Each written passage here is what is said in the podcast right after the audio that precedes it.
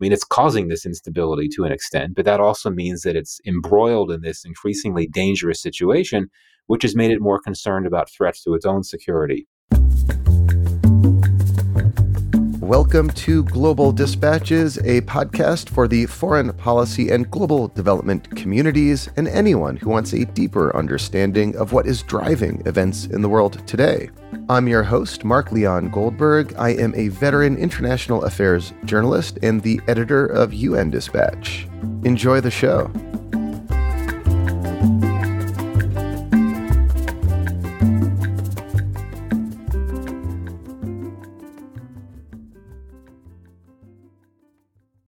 Looking for a trustworthy podcast to bring you unfiltered viewpoints and experiences on global health? Tune into Global Health Matters, the podcast that connects silos and amplifies diverse voices to give you a holistic picture.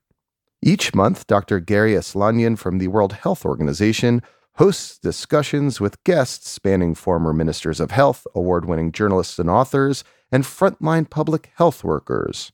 Join listeners from across 180 countries for an exciting season 4 launching in June.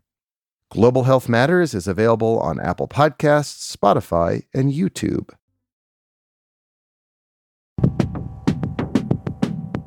On Tuesday, January 16th, Iran launched airstrikes in Pakistan, targeting a terrorist group it claimed carried out attacks in Iran. Two days later, Pakistan responded with its own strikes in Iranian territory, targeting a separatist group that carried out attacks against Pakistan. These attacks were notable for both their scale, these were major missile and drone strikes, and for the fact that Iran and Pakistan otherwise have normal, stable, and even cordial diplomatic relations.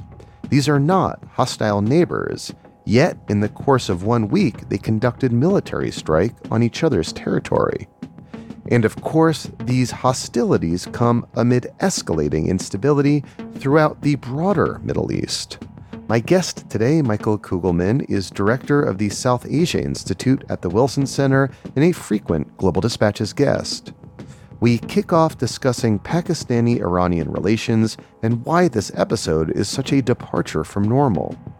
Michael Kugelman explains how this flare up is influenced by the fraught situation in the Middle East and offers some insights into how this crisis may evolve in the coming days and weeks. We recorded our conversation on Friday, January 19th, so obviously this is very timely. Uh, and this conversation will give you really helpful context for understanding this crisis between Pakistan and Iran. So, just a couple of quick notes before we start. First, we have gotten a number of new subscribers over the last few weeks. Welcome. Please visit globaldispatches.org to access our entire archive of episodes. We've been putting out this show two episodes a week every week for the last 11 years. So, there is a rich and robust archive of past content that is still quite relevant.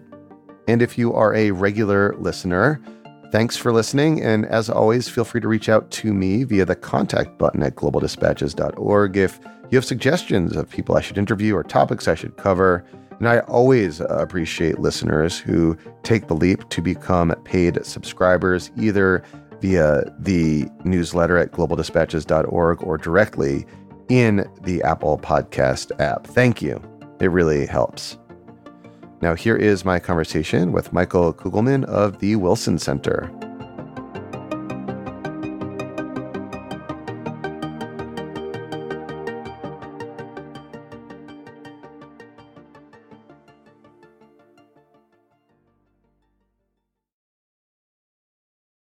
So, before we get into the events of the last few days, can I have you set some important context for listeners about Iran Pakistan relations? I mean, these are neighbors with normal, if not cordial, diplomatic relations, yet something seems to have gone rather haywire.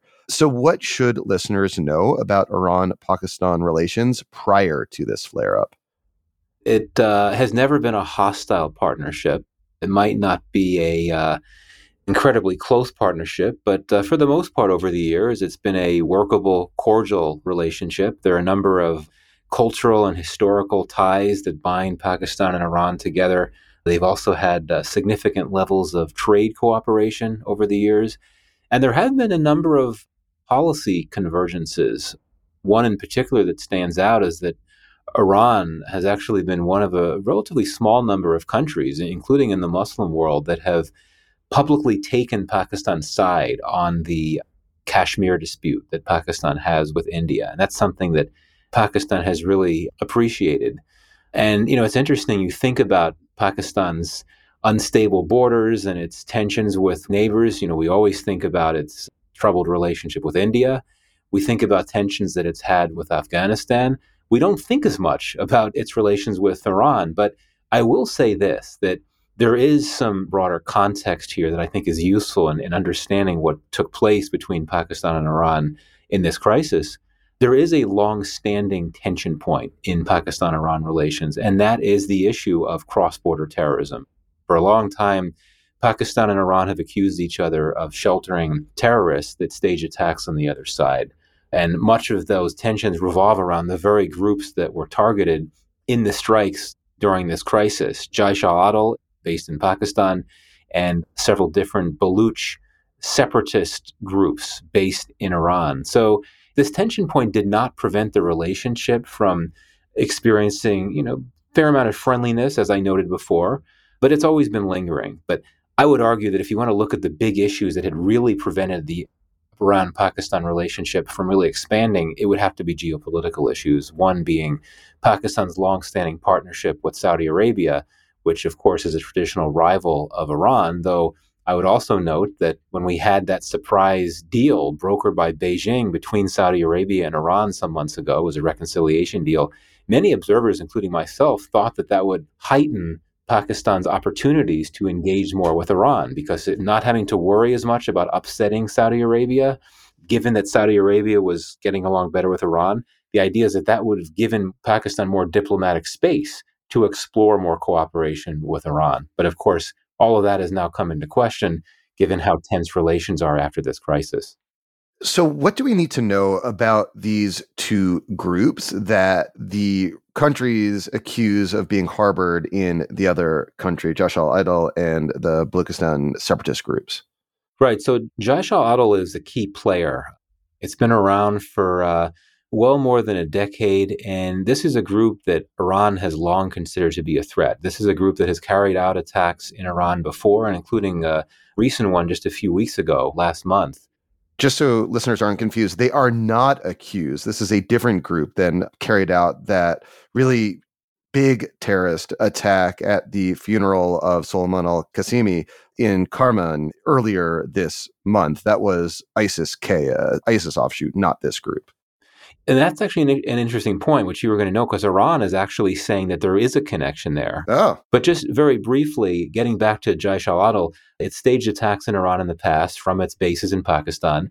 And Iran has pressured Pakistan to deal with this threat on its soil. But it really hasn't acted against the group in ways that Iran would have liked. So you know, there's a history here. Iran has always been concerned about this group, and it's felt that Pakistan didn't do enough about it. Now, on the other side of the border, in what's called Sistan and Baluchistan in Iran, you have had a history of several different groups. The main one is called the Baluchistan Liberation Army, which is one of the groups targeted by Pakistan in its strike the other day. You know, this is a group, and there's several others that are very different ideologically from Jaish al Adl. It's essentially, we're talking about ethnic separatism here. It's not Islamist, it's not tied to religious extremism. You have long had an insurgency in Baluchistan. Uh, in recent decades, it's been fairly low grade, but you have had militants that have been fighting for a separate state, a separate country in Baluchistan. They've long opposed violently the fact that they're a part of Pakistan. They believe that Pakistan has exploited precious local resources, including water supplies, through heavy development projects, including infrastructure projects. And this anger of these Baloch militants at Pakistan has increased in recent years as Chinese investment has come into Pakistan. The China Pakistan Economic Corridor is the Pakistan component of the Belt and Road Initiative. It's involved a lot of development infrastructure projects in Baluchistan that these Baluch militants feel are making life very difficult for uh, local Baluch communities. Anyway, the BLA has staged a number of attacks in Pakistan, and it does have a presence in Pakistan, but it also has had a presence in Iran and also, interestingly enough, in Afghanistan as well. But getting to your point about Jaish al Adl, I think it gets very confusing, all these different groups. So, yes, this terrible attack in Iran on January 3rd, I believe, which killed about 100 people, one of the deadliest attacks in Iran in years, Islamic State Khorasan claimed it.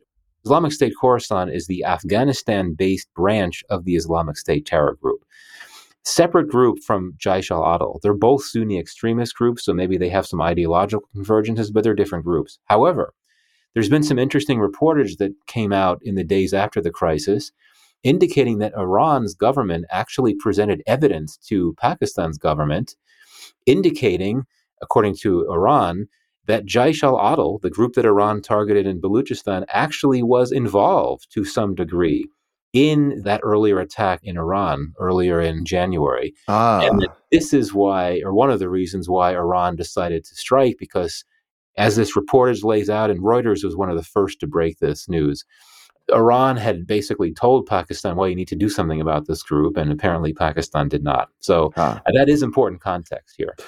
So, can you walk listeners through what specifically triggered these attacks and what these attacks between Pakistan and Iran actually entailed? What happened?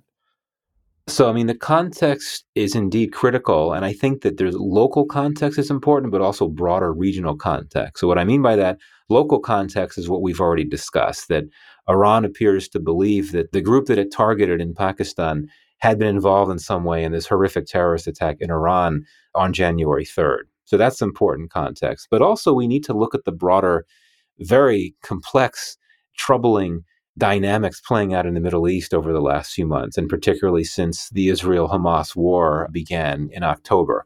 So it's hard to make sense of everything playing out in the region. But for me and for other analysts, one of the things that stands out is that there's a common denominator of many of the violent actors, non state actors, that are staging provocations and staging attacks and rapidly leading to destabilization in the region they are sponsored by Iran. Hamas, Hezbollah, the Houthis, those are the most prominent ones. This has made Iran more vulnerable. It has made it increasingly concerned about threats to its security interests because it's basically, I mean, it's causing this instability to an extent, but that also means that it's embroiled in this increasingly dangerous situation, which has made it more concerned about threats to its own security.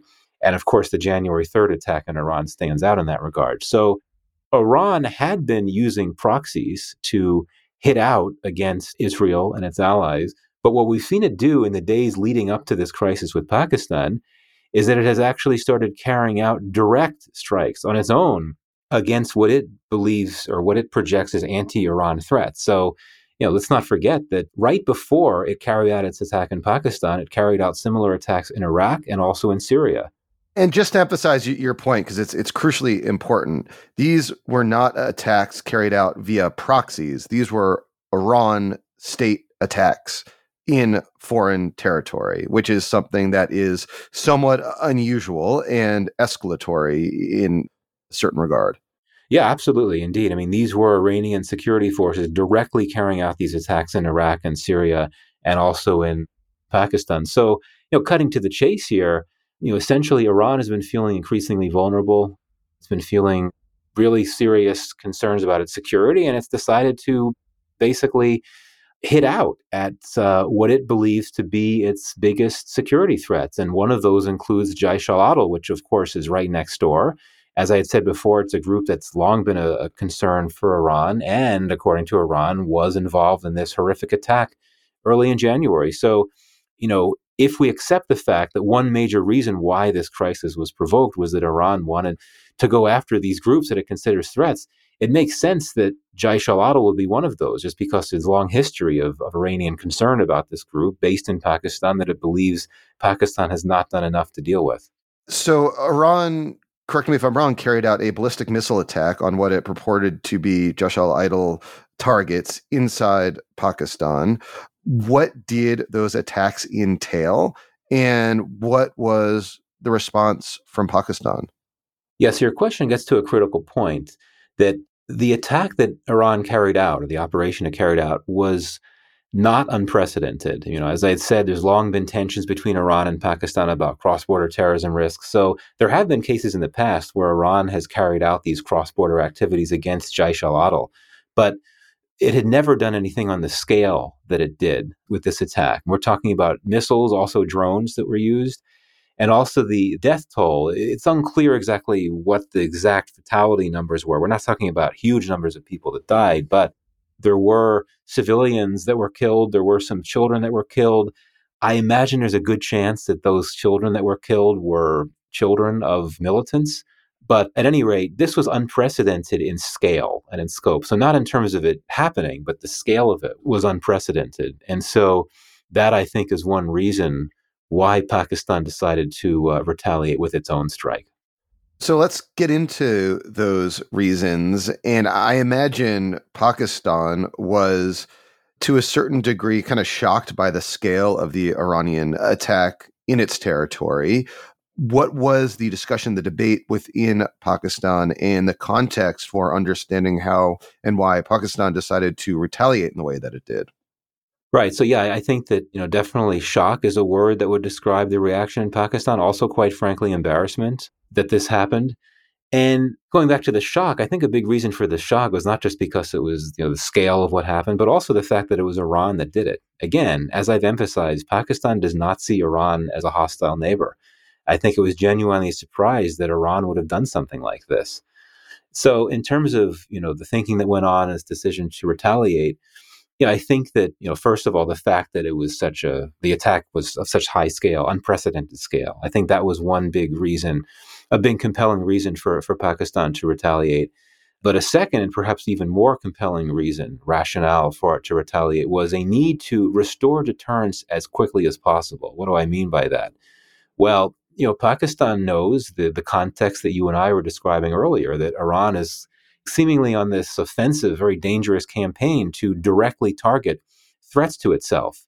And I think that Pakistan likely feared that if it had not retaliated and if it had not retaliated swiftly, the chances of another Iranian strike on Pakistani soil would have increased. You know, I think that's the compelling reason. There certainly are other factors at play that, you know, are obviously, you know, this is speculation at the end of the day, but based on the broader state of play, several other factors. One, as you know, and as I think you and I have discussed on this podcast in the past, Pakistan is experiencing severe political turbulence at the moment. And one of the manifestations of that is there has been rising anger among the public against the Pakistani army, mainly because the army's been cracking down hard on Imran Khan, former prime minister, who's very popular and has a very large support base. He's been in jail since August. And so I think that the army, that quite frankly calls the shots on decisions like do we retaliate for this strike, the army likely concluded that it could get a bit of a political bounce, even if a momentary one, out of, of retaliation on the assumption that many Pakistanis would have supported a strong, quick retaliation. And that that could then sort of push back against some of this anti army anger that you've seen in the Pakistani public, which I should say is very unusual. The Pakistani military is very powerful.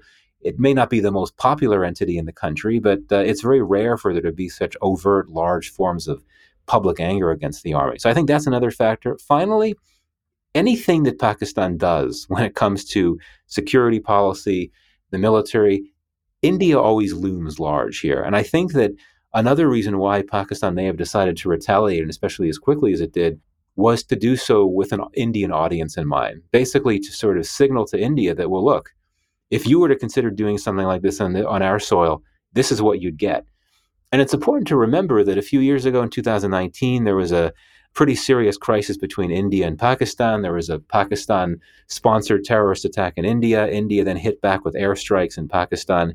What people forget is that after that Indian counterstrike, Pakistan actually retaliated with its own limited strike. It was in an unpopulated area. I don't think there were any civilian casualties or anything. But that was another case where Pakistan hit back. Obviously, the dynamics were different because Pakistan started that crisis, not India. So I think that Pakistan responded the way it did in part because of thinking about what India will be watching. Final note on this I think it's coincidental, but this definitely would have been noticed in Pakistan that Dr. S. Jaishankar, India's external affairs minister, he was in Iran on an official visit there the day before Iran carried out its attack in Pakistan. And you can imagine all the conspiracy theories in Pakistan yeah. about that. The timing is coincidental, but again, it sort of plays into these concerns in Pakistan about India. So, what was Pakistan's response? Again, I mean, the full details are tough. Pakistan's official readout is very different from Iran's official readout, but it appears that it was a similar type of strike as the one in, uh, that Iran carried out in Pakistan. You know, it was an airstrike, perhaps several airstrikes that targeted BLA uh, bases. Again, BLA is the Baluchistan Liberation Army, a separatist insurgent group that has long targeted Baluchistan and Pakistan. There were deaths. Pakistan said that they were all terrorists that were killed. Iran says that they were civilians, including uh, children. And the death toll that Iran cited for the attack on its soil was larger than the death toll that Pakistan cited on for the attack on its soil. So, you know, the fact that civilians died, and again, I think that these kids that were killed were likely children of militants. I think that's significant because it makes it a bit more difficult to de escalate.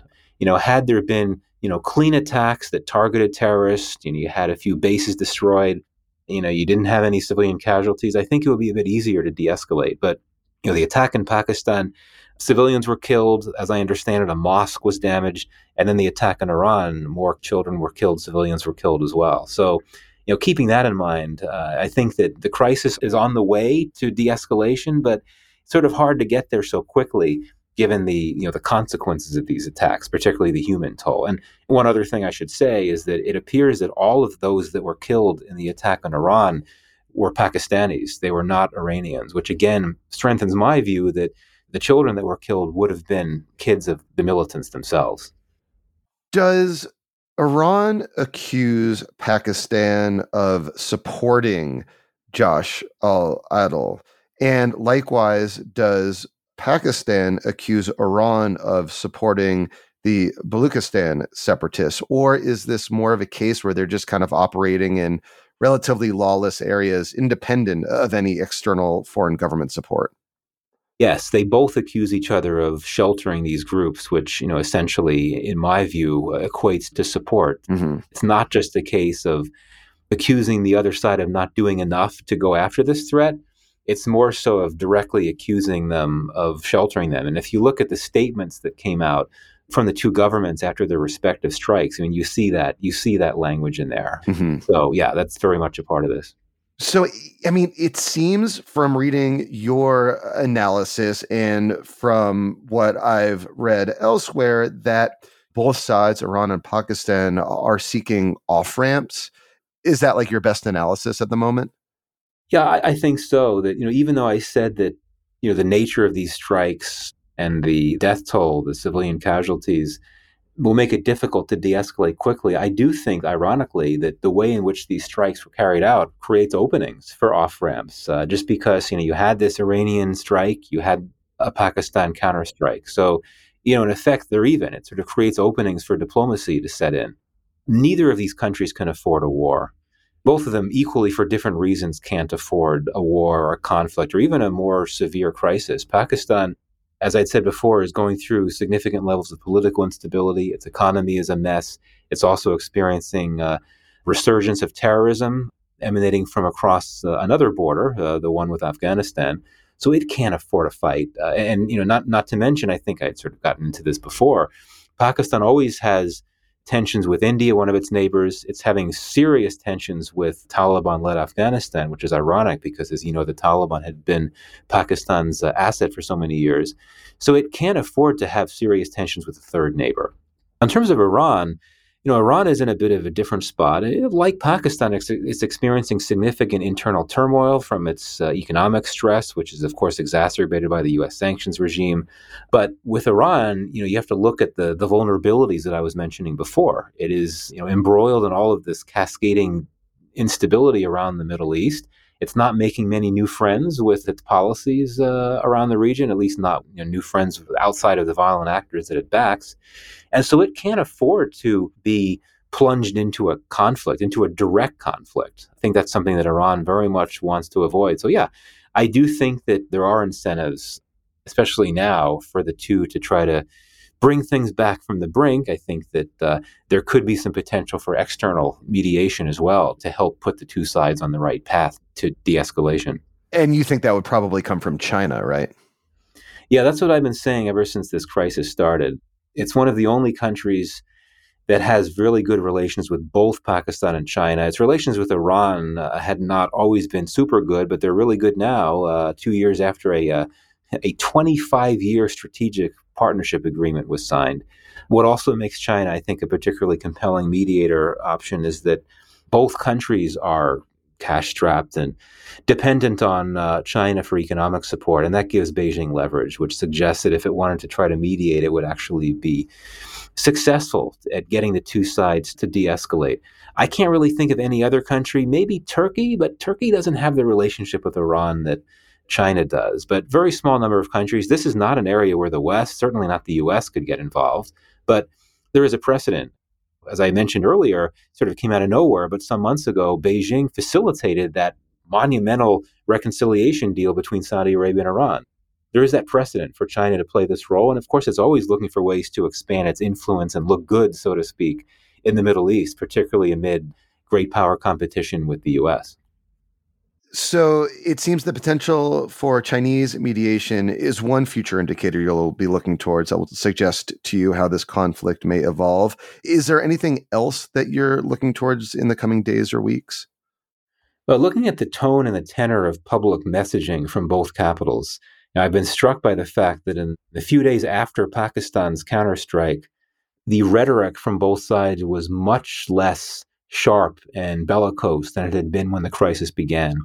And that suggests, again, uh, a willingness on the part of both sides to try to uh, bring things back from the brink. But I'll continue to watch that. I mean, will that public messaging remain fairly conciliatory or could it turn uh, dark again?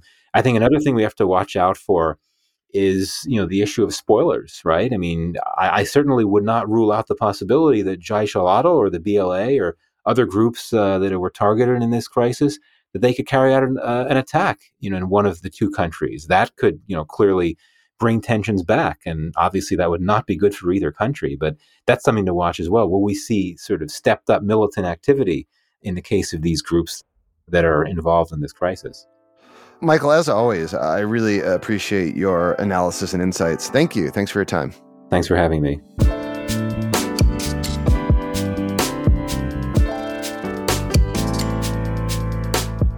Thanks for listening to Global Dispatches. The show is produced by me, Mark Leon Goldberg. It is edited and mixed by Levi Sharp. If you are listening on Apple Podcasts, make sure to follow the show and enable automatic downloads to get new episodes as soon as they're released. On Spotify, tap the bell icon to get a notification when we publish new episodes. And of course, please visit globaldispatches.org to get on our free mailing list, get in touch with me, and access our full archive. Thank you.